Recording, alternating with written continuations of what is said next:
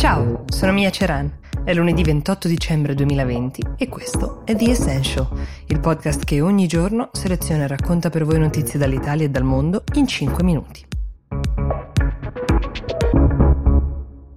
Mentre in Italia e in tutta Europa è partita la vaccinazione, è già montata una polemica molto accesa, forse avete sentito, sulla quantità di dosi che sono arrivate in ogni paese. Nella fattispecie la polemica nasce dal fatto che le dosi consegnate in Italia e in Germania non siano proporzionate alla popolazione. Insomma, sembra che la Germania ne abbia molte, molte di più. Ecco, queste polemiche fanno capire come sarà complesso gestire la vaccinazione su scala globale, soprattutto per i paesi che hanno meno risorse economiche, meno garanzie, il che rischia di aumentare moltissimo il divario economico e sociale che la pandemia ha già segnato, anche all'interno degli stessi paesi, tra ricchi e poveri. Proprio per questo mi sembra importante segnalarvi che a giorni, forse a ore, arriverà il via libera per il vaccino AstraZeneca e quello di Oxford per intenderci. Rispetto al vaccino di Pfizer e Moderna era rimasto un po' indietro nella corsa. Um, I primi due vaccini usano una formula completamente innovativa e mai sperimentata prima, quella dell'RNA messaggero, mentre quello di AstraZeneca è un vaccino tradizionale per così dire, quindi più stabile ma più facile da trasportare e soprattutto meno costoso, anche quando il vaccino è gratis, infatti. Teniamo a mente che i governi invece pagano una cifra ovviamente per le dosi, ma soprattutto per il trasporto, per la logistica e quest'ultimo vaccino potrebbe risolvere l'annoso tema della conservazione e della logistica che aveva costi elevatissimi per gli altri vaccini, soprattutto a favore dei paesi più arretrati e quelli molto molto popolati, come ad esempio l'India.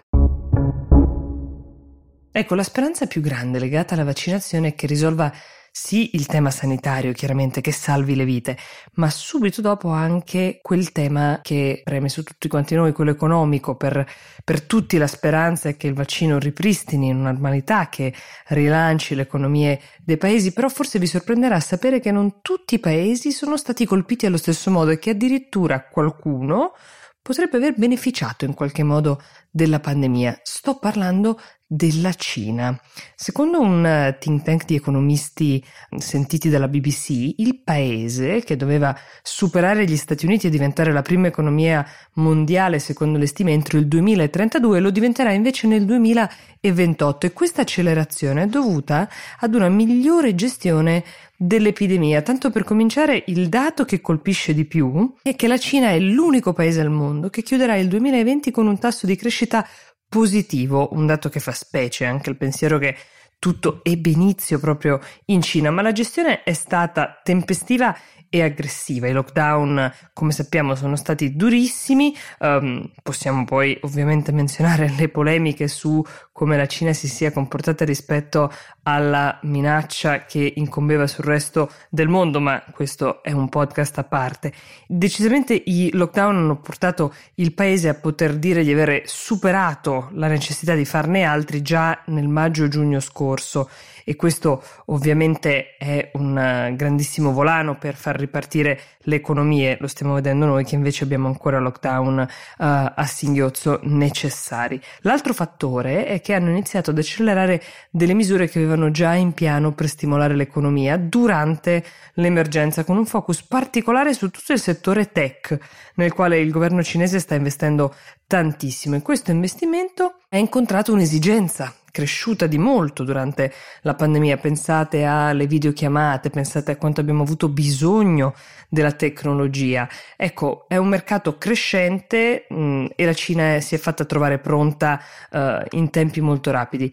Pensiamo ad esempio per fare un confronto ad un altro gigante come l'India, no? vi dicevo poco prima che il vaccino di AstraZeneca potrebbe essere una salvezza per il paese che sta soffrendo tantissimo la pandemia, però gli economisti sottolineano intanto che la crescita dell'India fosse rallentata già da prima, nel 2019 ad esempio l'economia del paese era cresciuta solo del 4%. Una delle differenze chiave che riguarda sia la crescita economica che la gestione della pandemia tra India e Cina è il fatto che l'India è una democrazia, quindi non ha minimamente lo stesso tipo di controllo e anche di ingerenza che la Cina ha nella vita dei propri cittadini, anche nel momento in cui vuole bloccarli e costringerli ad un lockdown. Questo va sempre tenuto a mente perché è una differenza sostanziale.